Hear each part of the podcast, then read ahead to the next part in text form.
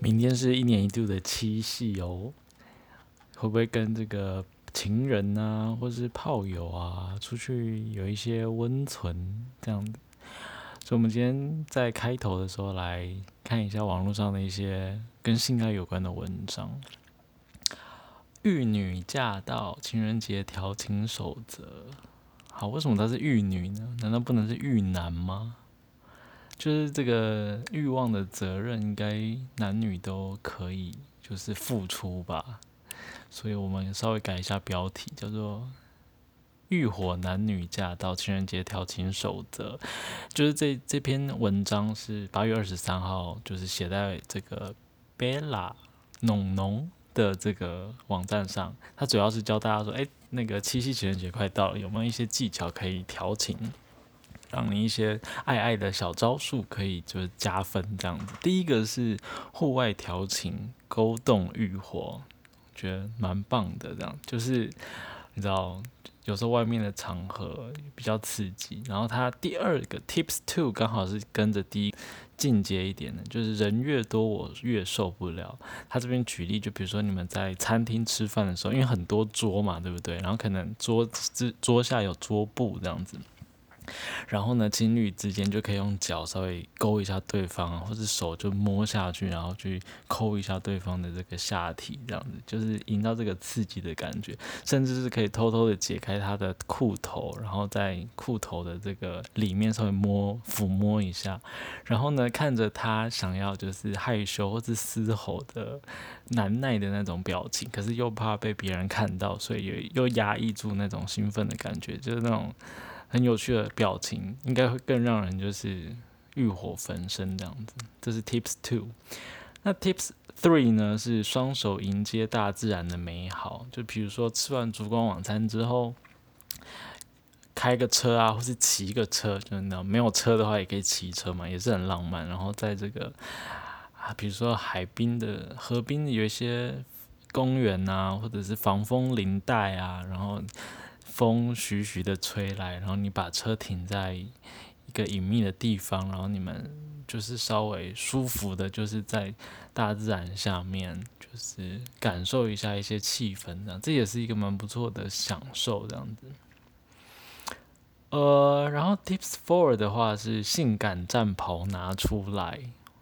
就是你知道，平常穿的一些衣服可能大家看习惯，可是在特别的节日穿上一些特别的服装，也许它可以更勾动一些欲火这样子。Tips 5 是主导权换人，可能平常都是谁攻谁受比较多，那也许在特别的这个节日里面，你们可以调换一下这个角色的位置这样子。然后 Tips 6，今天就是百无禁忌。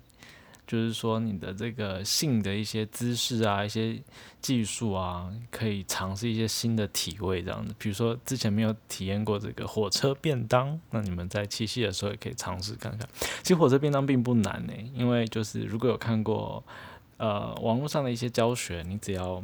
你们两个的脖子贴很近，然后重心不要往后仰，然后靠的一些。轴心尽量是维持在同一个直线上的话，它并没有想象中那么难，所以也许可以试试看。那 Tips 7 的话呢，就是用一些小玩具来助攻这样子，比如说一些情趣用品啊，增添一点就是好玩的情趣这样子。Tips 8我觉得是里面最重要的，就是你们在做爱完之后，应该来互相洗个这个残废澡。什么是残废澡？就是延续温存啦，就是不管哪一方，不要射完之后，或者是高潮完、爽完之后，就像个死鱼一样瘫在床上，或者是一方就是默默去洗澡，然后留下另外一方，就是可以一起去洗澡，然后一起聊天，一起抹泡泡啦等等这样子，然后更把这个性爱的节奏稍微再拉长一点这样子。好，那这个就是网络上面就是。情人节调教守则的几个小技巧，然后分享给大家。我觉得这篇简短，然后就是也是蛮好的，就是开发大家一些情爱的一些情欲的一些想象或者是实践这样子。那接下来我们来聊一下最近的新闻。我觉得最近这个 tempo 蛮好的，就是大概一个礼拜，然后整理一下最近这个礼拜的新闻，就不用每天都录音这样子。再来是这个《镜周刊》的报道，它标题是说这个通通给我保持社交距离，英国导演协会开始在考虑改写性爱的场面。也就是说，现在因为这个 COVID-19 武汉肺炎的疫情的影响，现在就算是拍电影本身就是在电影拍摄的场景里面，这个卫生的健康的安全都是一个顾虑的点嘛。就是你们扎扎实实的亲吻或是扎扎实实的性交，确实就有可能让比如说这个有带源的 COVID-19 的演员传染给其他的剧组人员，这样其他的演员这样，或者是他是无症状的感染者，也有可能会传染嘛。所以现在这个电影导演协会他们就在考虑是不是要在未来这段日子里面，很亲密的肢体接触的场景应该要尽量减少。他们说呢，可以用一些感情亲密来取代肢体亲密，所以他们就把以前的一些很经典的电影调出来，比如说1934年的《一夜风流》，或者是1943年的《北非谍影》。很抱歉，我都没看过这两部电影，但是它后面有叙述，就是说像《一夜风流》里面啊，他们是男女主角衣冠穿着非常完整，但是是用不断的打嘴炮跟抛媚眼的方式来表达这个亲密的情感。然后北非谍影呢，则是让这个男女主角不断的恨不相逢未嫁时，用回味的，可能是用倒叙或者是等等的方式去把这个惆怅跟动人的情史表达出来。所以他说用这些手法也可以表达就是亲密关系，就是亲密关系不一定要跟肢体上的性爱或者是亲吻连接在一起这样。所以不晓得就是今年拍出来的电影会不会就是比较是走这个风格这样子。然后他说，那如果有人觉得这个手法未免也太过时的话，那这个电影协会他们也建议，就是说，那如果真的是需要真枪实弹的性爱场景的话，那可能就是需要找伴侣来拍摄，因为伴侣来拍摄的话比较好掌控他们的身体状况，而且可能他们预设的是这个伴侣的性爱的这个接触的人也比较单一这样子。这就是蛮有趣的外电的报道，就是电影的这个性爱的场景会不会因为疫情而改写这样子。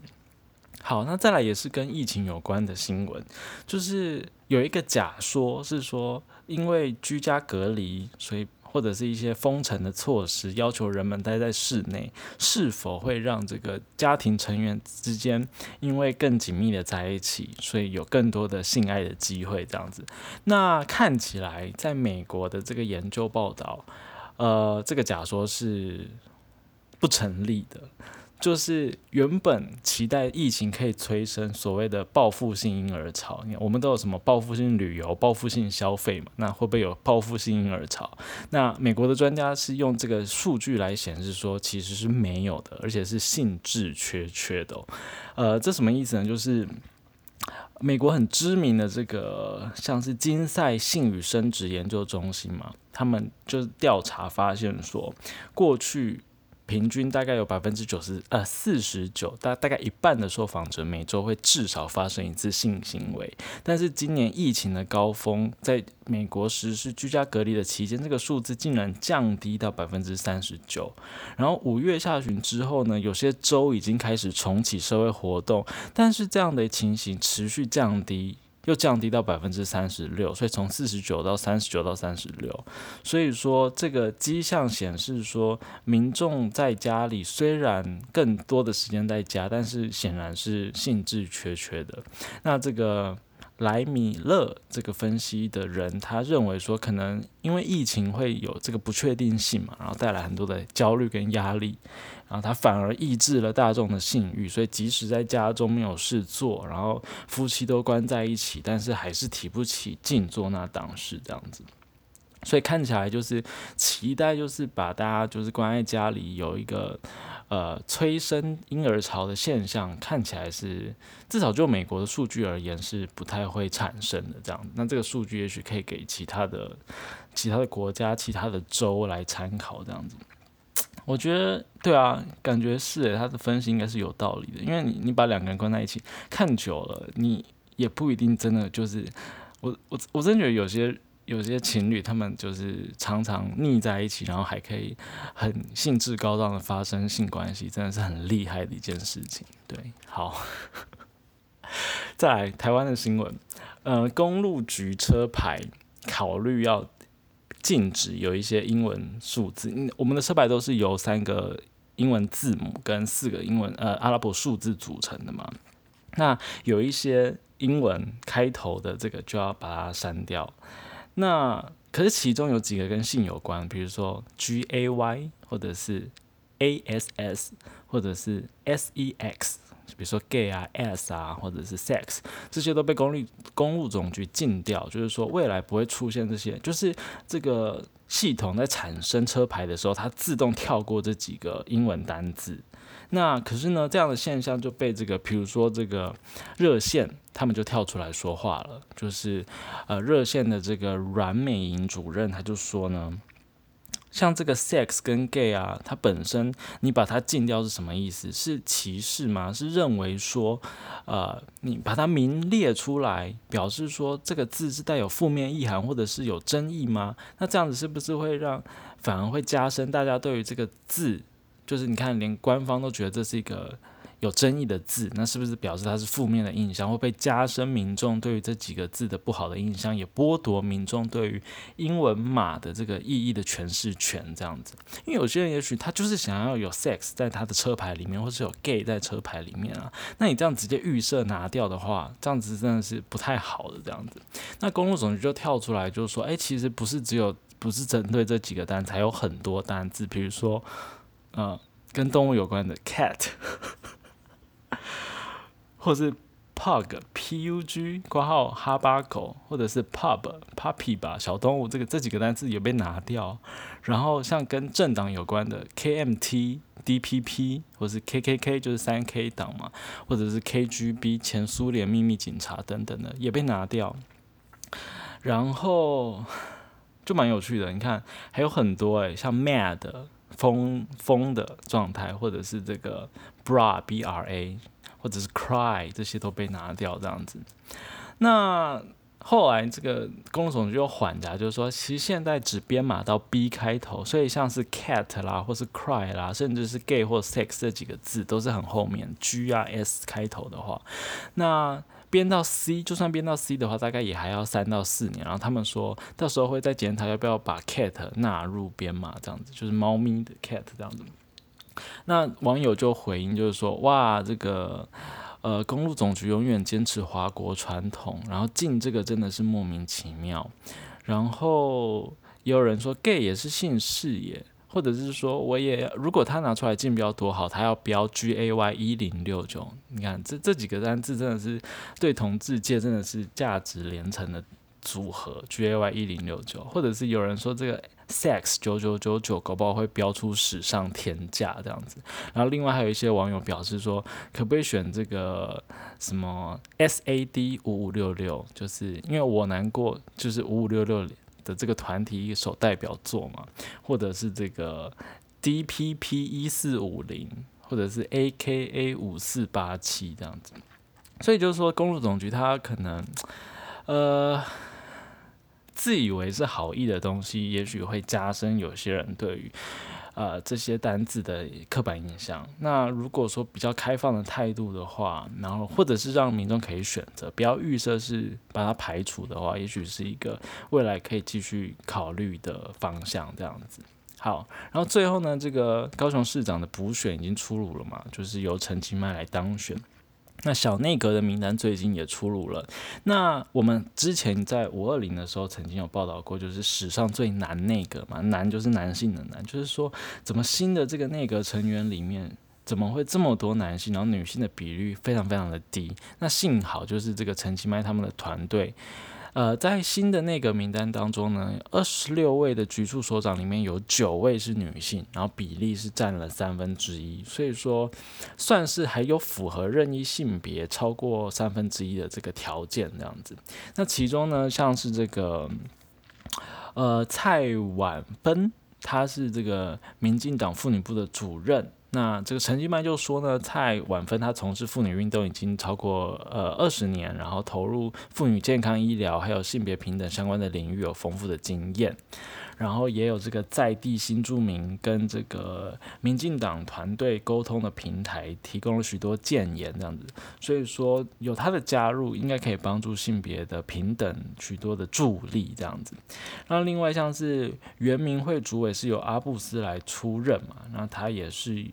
参与过很多像原住民青年就业啦，或者是母语保存文化等等的这个经验这样子。所以也就是期待未来这个陈其迈他们的内阁，这个兼顾这个所谓的专业，然后还有性别，可不可以就是在有更好的这个发展这样子。好，那以上就是这一周的这个风俗台，我们介绍了这个性别相关的新闻，然后也预祝大家在明天就是7夕情人节，无论你是单身还是就是有伴，你们都可以开开心心。然后最近前一集有介绍那个酷儿影展嘛，所以